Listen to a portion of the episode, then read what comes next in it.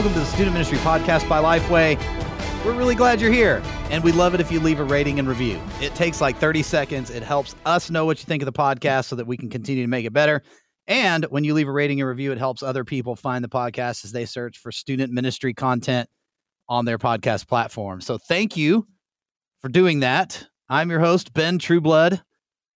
With me today, producer Nathan. What's up? How's it going? It's good, man. Glad to see you. We uh we are continuing our pattern of being Yeah. around the same table In person. in person. Yeah. So we're great.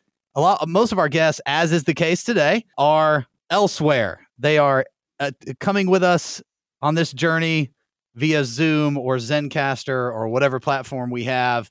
But Nathan and I get to be in this in the same room, so we're thankful for that. Uh, I'm super excited about today's episode.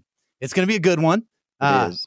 put on your thinking caps. I think this is going to be one that student pastors that I think you're going to want to even go back and listen to, take some notes along the way. Of course, if you're driving, we don't recommend you taking notes while you while you drive, or if you're like, yeah, riding your bike or something. Mhm. Mental mental notes. Mental mental notes. right. So. I want to introduce you to our guest today, JC Groves. He is married. He and Kim have been together 17 years. They have six children. We'll get to that in just in just a minute, JC, uh, because that I'm sure that they they keep you quite busy. Because I know what my life is like with four. So uh, six kids. Uh, JC's been in ministry full time for 22 years. The majority of that time has been in student ministry, uh, serving student and college. Uh, so we're going to get into that with JC. In August of 2022, JC and Kim felt a calling uh, to take the step of faith back to North Georgia and begin planting Hope Church that will launch in early 2023. JC is one of the hosts of the Recovering Fundamentalist podcast. Three pastors started the podcast in January 2020, and to date, there are almost 3 million downloads. Each week, they talk about topics that deal with legalism in the church. They want to help and encourage those who have uh, whose lives have been negatively affected by fundamentalist legalism in the church and challenge those who promote tradition over scripture. JC's passion is to see people not only meet Jesus, but to grow in their faith through discipleship. His desire is to keep you laughing while presenting the truth of the word in a fresh, practical way. And that's true. If you go and listen to the Recovering Fundamentalist podcast, all of those things are true. Uh, Amen. it is both a good laugh and really, really solid conversation every time. So, JC, welcome to the, the podcast. Glad you're here. Ben, Nathan, thank you so much for having me on today. Big fan of the podcast. Glad I could be here as a guest. This is an honor. Yeah, man. Thanks for doing it. And uh, so, six kids. Yes, sir. You have, so let, let's hear the age span. I have no idea. Um, let's see. They are uh, my oldest is 13. My youngest is four. Three boys are the oldest, three girls are the youngest. Moose, Butters, Bubba, Sissy, Tink, and Little Red. That's how I remember them. And Uh-huh. uh, I, I youth pastored in Utah for three years, and so it was in the water. I guess that's that's what we tell everybody. Over there, they're like, "Oh, you you just have six? That's good. Well, man, um, I think this is going to be a great discussion today. Uh, your work with the Recovering Fundamentalist podcast and your role as a student pastor, college pastor for so many years, kind of put this idea in in my head to have a conversation of okay, if we're seeing young adults, uh, and I think it's creeping younger, but Yeah. mainly young adults going through this deconstruction phase. Now, I'll be the first, and we even shared this on email. That word carries a lot of baggage. Sure I don't know that I'm the biggest fan of that particular word, but for lack of a better term, Yeah, we have young adults who are looking at the faith that they grew up with and asking serious questions about it. And sometimes that leads them to take steps away from their faith instead of towards it. yeah, So I thought we could have a conversation on, man, what can we do in student ministry to curb that, to address it earlier, to help teenagers avoid those later years Mm, of quote deconstruction. yeah. I feel like that has become a buzzword that a lot of people are just going to when Oh. they're dissatisfied with their religious upbringing. There's something that they don't like. I know in the world that we live in with the podcast, um, we are dealing with a lot of people in that world who have been. Uh, here's another word I don't necessarily like, but church hurt. Um, Yeah. A lot of times, you know, and, and granted, it is a very real thing. Church hurt is a real thing. Um, I've been hurt by the church at times. You have. We all have a story of that. But I think what happens is it becomes a crutch in a way to almost just kind of lay down and say, I'm not doing anything religious anymore and and here's everything that was wrong with my upbringing. Um i like to say with folks that are on the podcast because we have folks every day that are like hey i'm just i'm starting this deconstruction from my faith. I'm like no no no. You're starting a deconstruction from the ideologies the legalism the religious traditionalism that you know and you're starting to find a relationship a Yeah. scripture that is applied to your life not what some person made as a biblical standard that's the world that we find especially in student ministry because the cultures we grew up in in my context it was a lot of a lot of rights and wrongs and do's and don'ts that Yeah. were placed as biblical standards and man I, I can be honest i get why a lot of people say i don't want anything to do with god if that's the god that i'm supposed to be following because or uh, my faith is deconstructing because that's not who our faith is supposed to be in if you know what i mean Yeah. And so I'm glad you said that because there is a lot of baggage with that deconstruction word and Yeah. and it's not all bad. Mm-mm. Like I think we as student pastors, we would all say it's a healthy process sure it is for you to evaluate what you're taking in, the Mhm. influences your life and filter it through scripture and say what needs to say and, and what needs to stay and what needs to go. Like yeah there is a healthy breaking down that all of us I think should should walk through. definitely So definitely I'm glad you, I'm glad you bring that up. There there is a healthy side to it. Um, I think what we obviously want to avoid in student ministry is creating an environment where later people say, "What in the world was that?" yeah I don't Yeah. I don't want to be a part of a faith that taught that or led me to those experiences. So what are some you you have the unique vision of seeing people on both sides of this, working with Mhm. teenagers and then walking with young adults through through some of this. yeah So What would you say in the student ministry years are some things that happen that might cause this walking away or drifting away later on? I think there's two things that tend to come up a lot. One is traditions.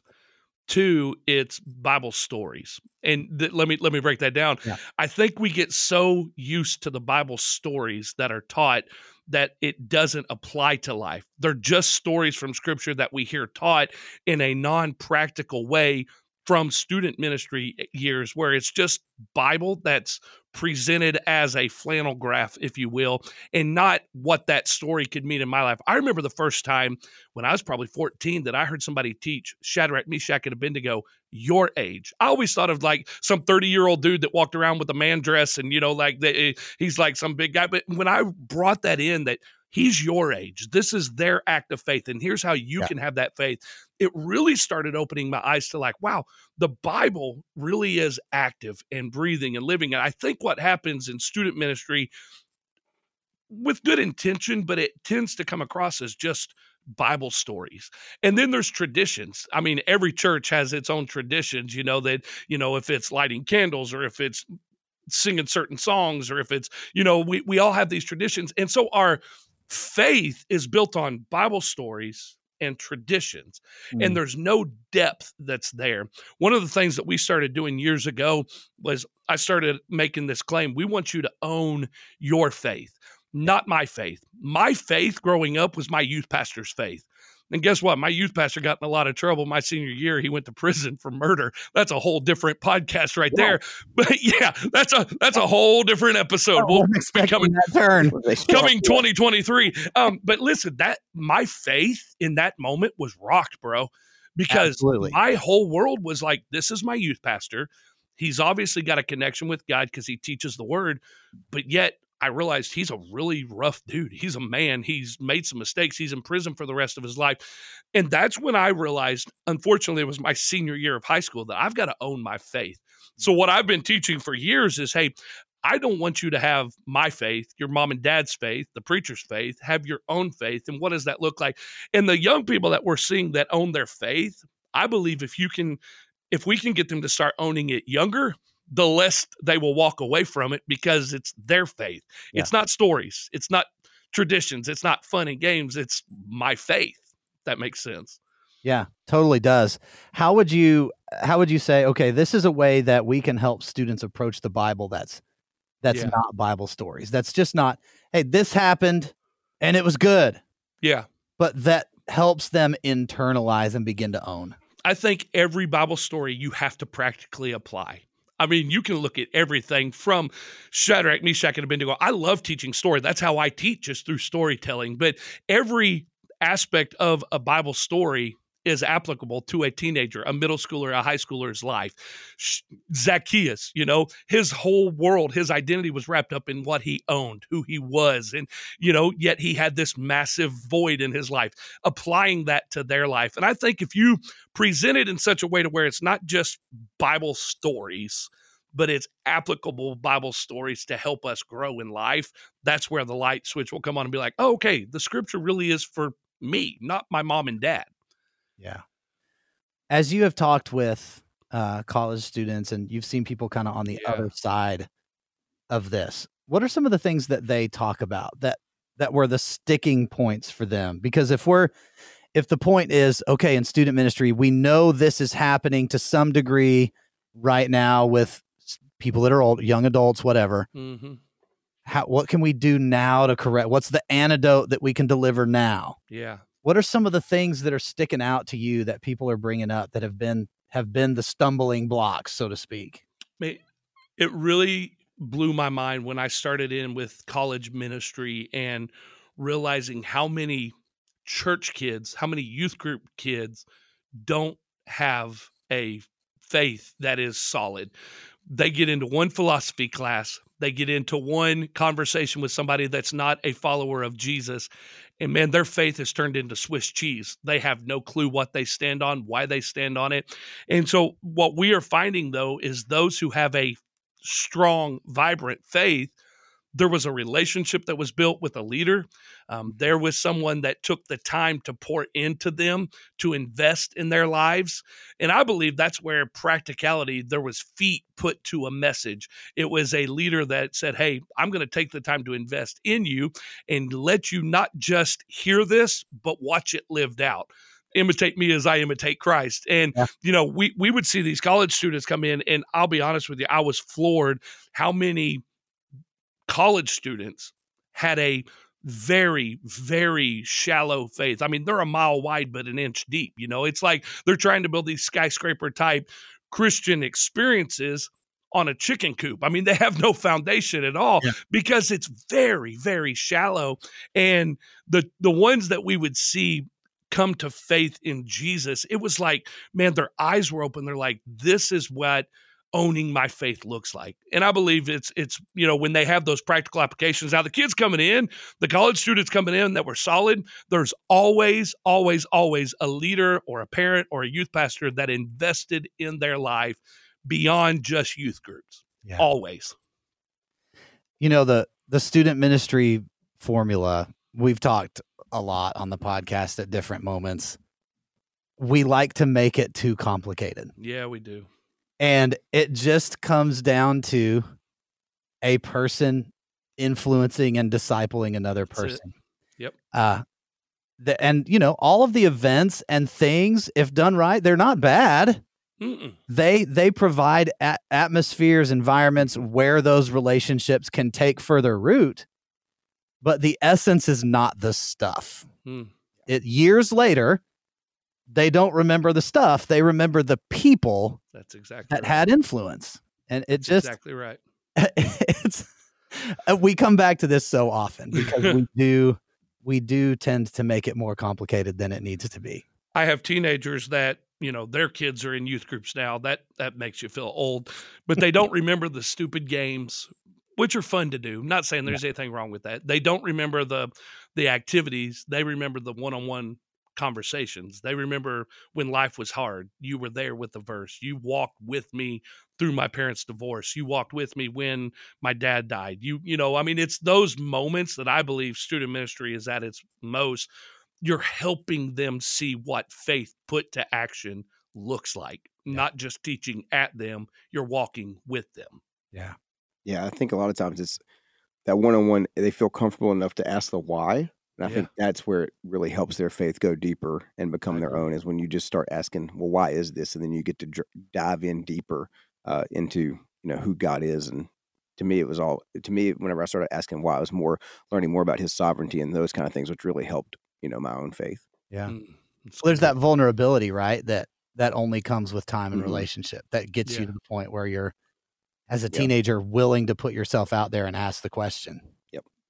I think another thing is not feeling like, as a youth leader listening, not feeling like you have to have all the answers, yes. but being able to say, I don't know, or let's figure that out together. When they see that, that's the difference in my youth pastor. I thought he knew everything. And then when he fell, it was like, oh my goodness, where, what is my faith built on right now? But to get leaders that walk with it is like, you know what? I don't, I don't know that. Let's learn that together. Or, you know, I, I'm I'm confused about this also. They hear that human side of us and that we're still growing in our faith, even as adults. That's very vulnerable and transparent goes a long way. Yeah. Well, it's, we are in a place where it's just impossible to know the answer to every question that's being yeah. asked. And that's only going to increase. Like, oh, yeah.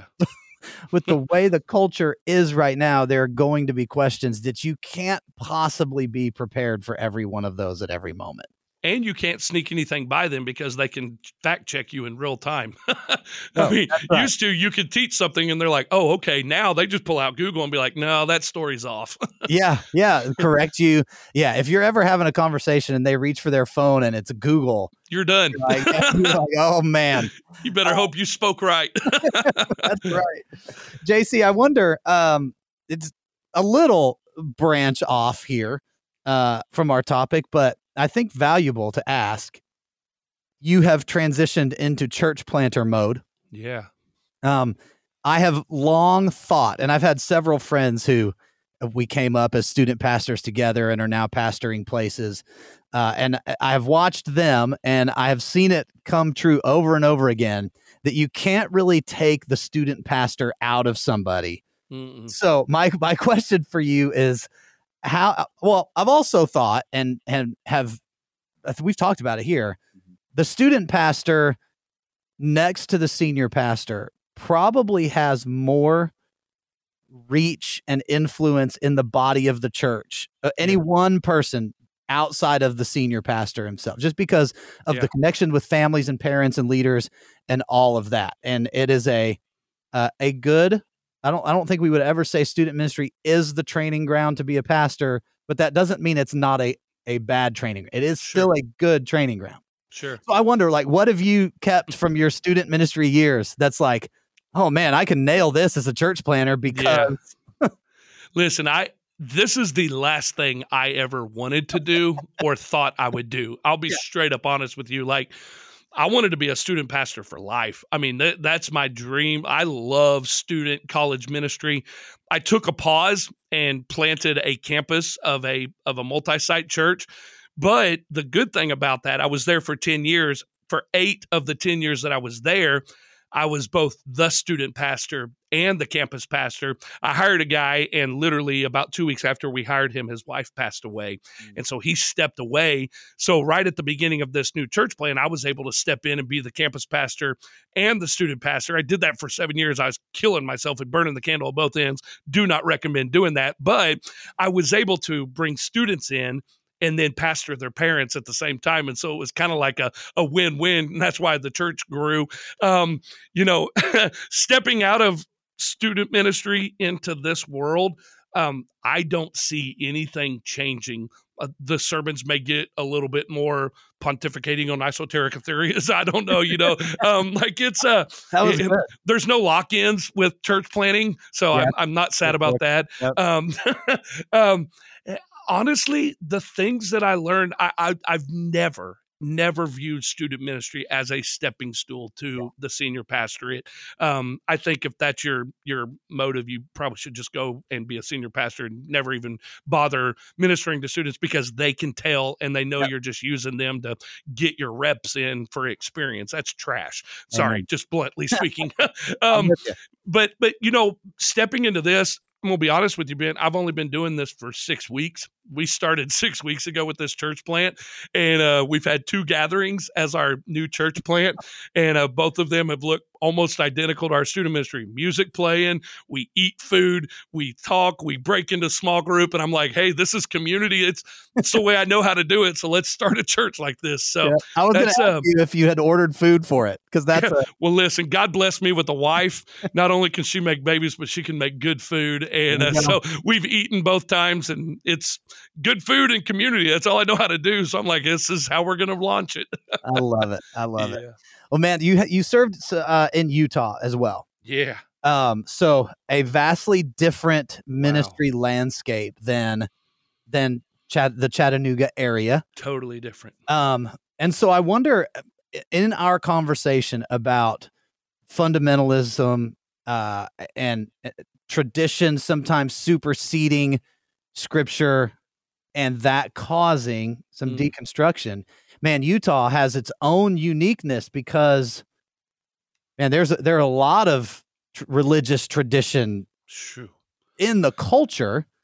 Uh, yeah, and so how how does how does that ministry environment affect the way that you did ministry there, particularly in this in this conversation? Yeah, the things that I wanted, you know, that was 13 years ago and I think, you know, 13 years ago, this word deconstruction, you just didn't really hear a lot right. about. Yeah. Um, I took things from North Georgia to Utah and I was like, oh, we're about to win all these Mormons to Jesus. We're about to win all these teenagers and this is going to be great. And then I got out there and realized real quick that my faith is even as a student pastor is not strong enough for what these teenagers are facing. Mm-hmm. um, the word deconstruct out there man they to be a follower of jesus as a student in that culture your faith you've got to you've got to know. I, am telling you if you put a young person from that, that culture in the south where we're at they would be heads above all of the young people here just in the strength of their faith because they really do every day have to give an answer for why they believe what they believe yeah. and you know i mean um, there there's there's questions that they face with knowing scripture because the culture they're in knows scripture as well but rightly dividing scripture they the questions got so deep that i was like I don't know if I'm ready for this as a youth pastor because you know I don't know yeah. the culture yet. Um, but man, we got out there and watching those teenagers own their faith in such a way that it was depth and understanding this is what scripture means more than just surface level. I got to know why I believe this because I'm going to face it at lunch tomorrow. We're going to have a conversation about a Bible verse about faith. This was yeah. one that we always faced all the time. Culture out there is for by grace are you saved through faith, but they add in only after you've done all you can do. So it mm-hmm. becomes a very works-based. Well, then I get teenagers that are like, So am I earning this? Like, what does that mean? Uh, done all you can do.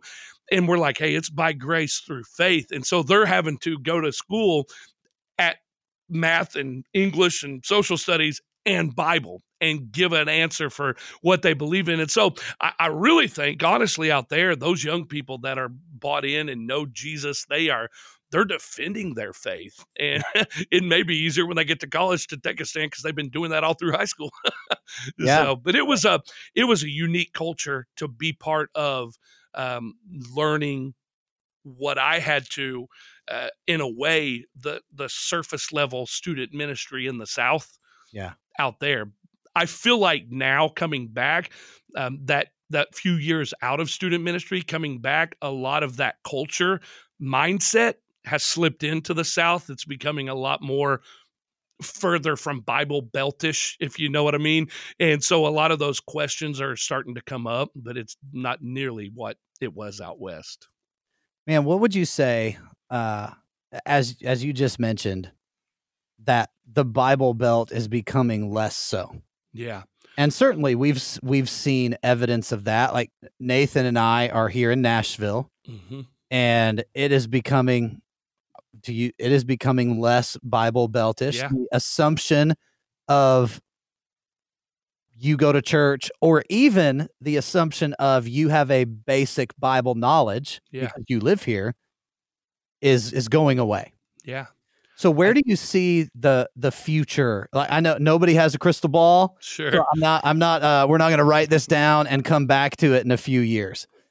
But having served out west and being in the young adult college ministry, student ministry, if you could chart the course on where ministry is going and the kind of ministry that really is going to last and create disciples, where yeah. where would you say that's going to go?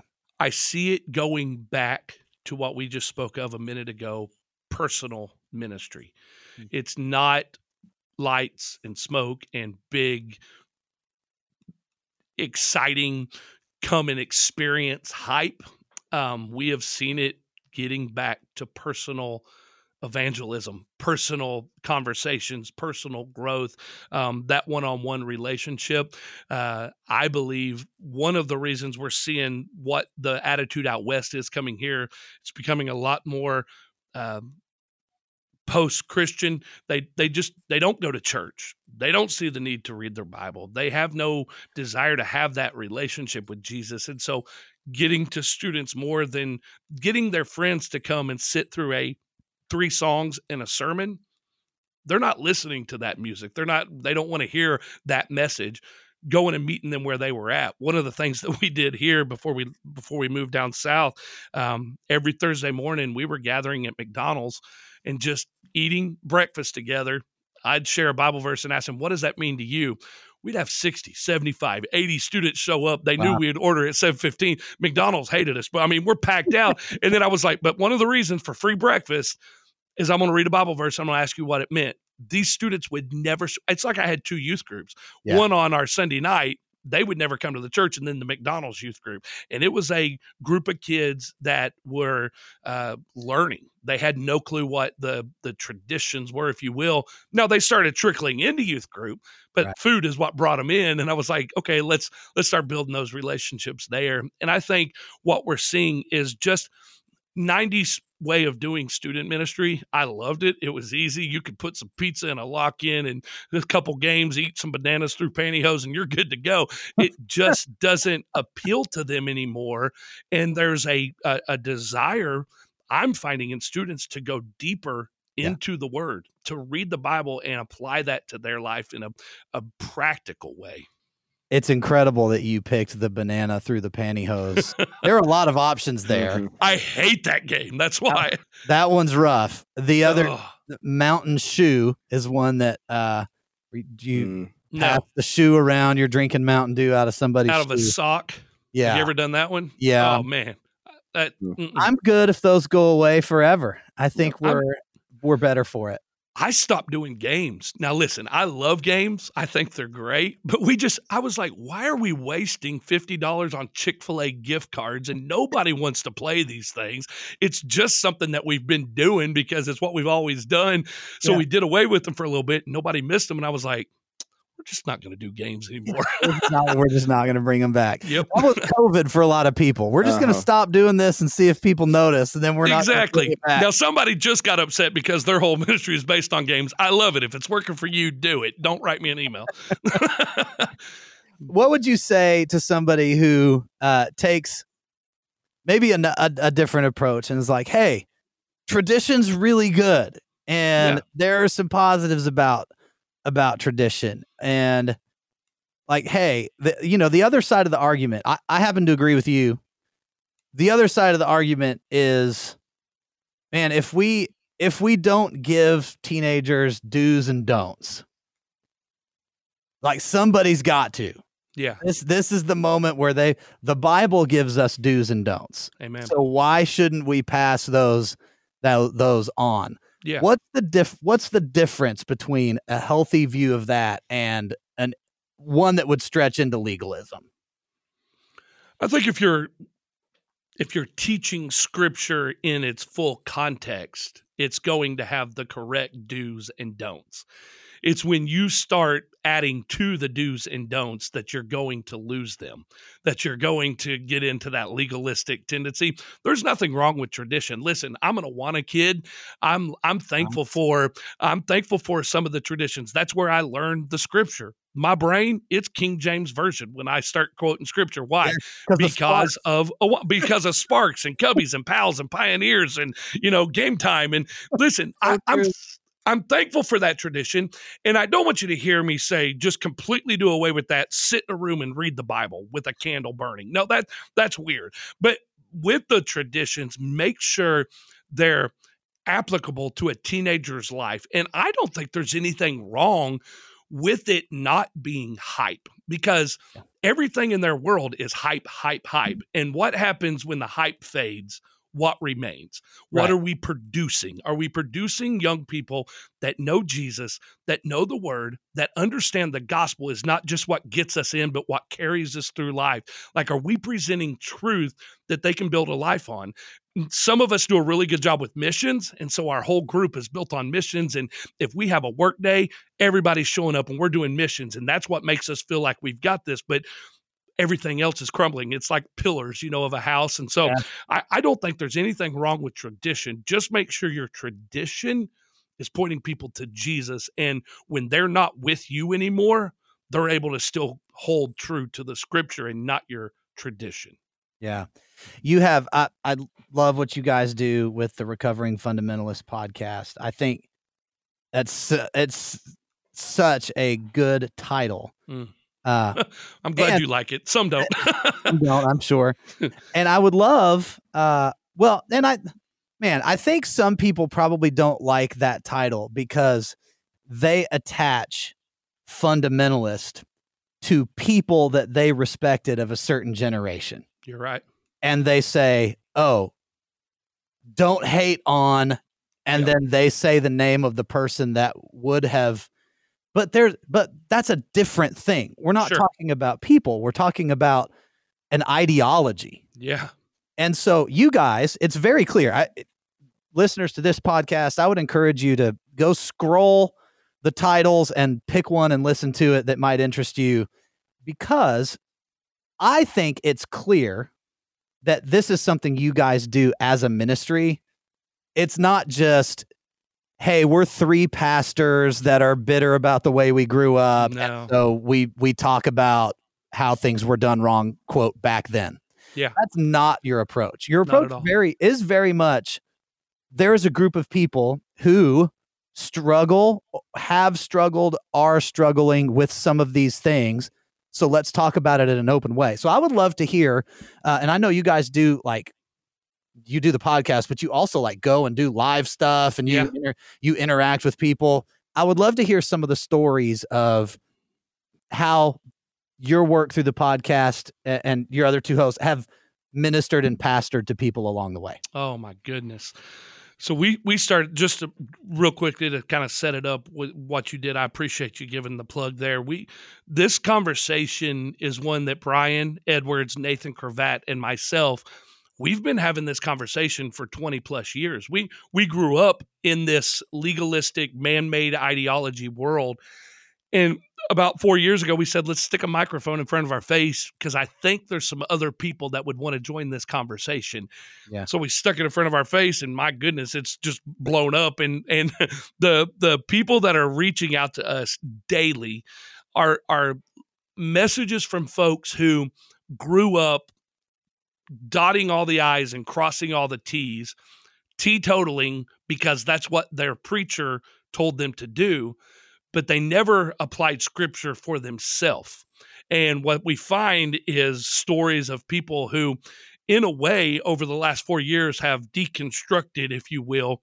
But I think what it is, and what I like to say, we have recovered our mm. faith. Mm. Um, this podcast for me, Nathan, and Brian has been a deconstruction, if you will, from legalism. And the reason we put recovering fundamentalist is because, listen, my go to is legalism. My go to is my first go to is because it's in my brain is, oh, that's wrong. you know, because somebody said it was and I believed them. And, you know, but then when I read scripture, I find that, man, there's freedom in Jesus. That doesn't give us a license to go do things, but there's freedom in him. And what really said it for me was when I learned to live from acceptance rather than for Mm-hmm. acceptance.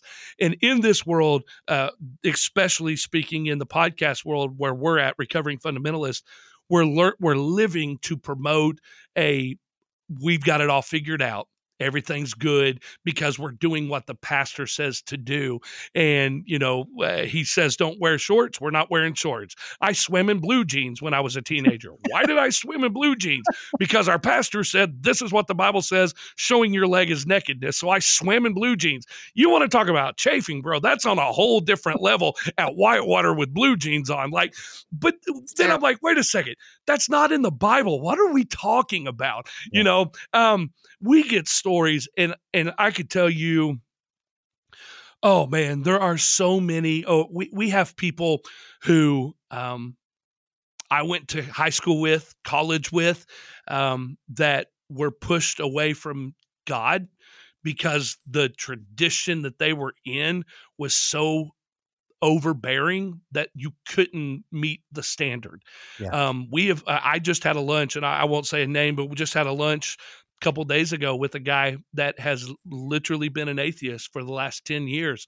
He said, if that's the God that that that we preach about that I grew up believing in, I don't want anything to do with. And he's been listening to the podcast, and he got into Scripture himself. What do I read? He's been reading through the book of Galatians. We've been walking through this together, and he's like, "Man, I'm I'm realizing who the God of the Bible is, Wow. the God that loves me." Um, we have that conversation a lot. We have people whose family, dads, have preached this so so powerfully like it's bible that have called us and said you have no idea what it was like to grow up in this family. And hearing y'all say this i knew that there was a different way a better way. Thanks for bringing words to what i've been feeling. We hear that all the time. Y'all are giving a voice to what i've been trying to get to for so long. And um, unfortunately uh, there's a lot of people that can't say they listen to the podcast because they would be shunned they would be outcasted you know and we knew when we started this this was a line in the sand moment uh, we knew that this podcast there's no going back we're not getting invited to the camp meetings and the, the some of the conventions and the conferences and but we're good with that and it's just been incredible to see people understand jesus and the relationship that they want with that they can have with him and the acceptance of who they are not having to earn it from him but Yeah. living from that. It's it's just been incredible. There are way too many stories to sit here and pinpoint one of them and there's some of them that are in so much detail. If i told you some of them you'd be like i know who you're talking about. Mm. And i'll be honest we there's people that are still in and this is the thing and i want to say this very very strongly one of the things that we get told a lot is that we are against the independent fundamental Baptist church, that we are against fundamentalism. We have never said one time in 137 episodes, leave the IFB, do a different church, go a different place. We want you to stay. Understand what scripture is. Have your own faith. Make a change from within. We believe there's a historical precedence for this podcast where it's a reformation in certain ways, and we're kind of redeeming the fundamentals from in a way the perversion of the fundamentals bringing it back to what the bible says is our fundamental faith Yeah. Yeah. It is uh the the fundamentalism, the natural drift towards legalism is not a new thing. I mean, the Pharisees like that that was the issue, right? It was yep we've got to add and on and add on and add on. You used a phrase just a second ago. Uh, I won't remember it exactly, but basically, they realized growing up in that that they'll never reach the standard, yeah It's And that's- and it's miserable. And that's the exact moment that people need to know. That's why Jesus. amen Like Yep. that's it. Like uh, we we can't reach the standard. And so what we see happening in some places now is is a replacement of Old Testament, New Testament, Pharisaical legalism with just our new stuff. yeah We put our new our new spin and our new things on it. And I think like in student ministry, I go back and look at ministries that I've led and like did I unintentionally head towards this direction? And I think to give people the benefit of the doubt, I think when student ministry begins to lean this way, it is most often unintentional. I agree. And I think it's because it's easy to track. Yeah. Like it's easy as a student pastor to say, okay, if my students are doing these things and they are not doing these things, then I am creating disciples that people are going, growing and, and more closely to Mm-hmm. Jesus. And that might be true, but it might also be that we're just only talking about don't do these things and yes, do these things rather than let's grow closely with Jesus and the things kind of take care of themselves over here. Yeah. And it's a very, because it's trackable, I think it unintentionally seeps into a lot of places. It's behavior modification. Yeah. We right. get them to do what we want them to do.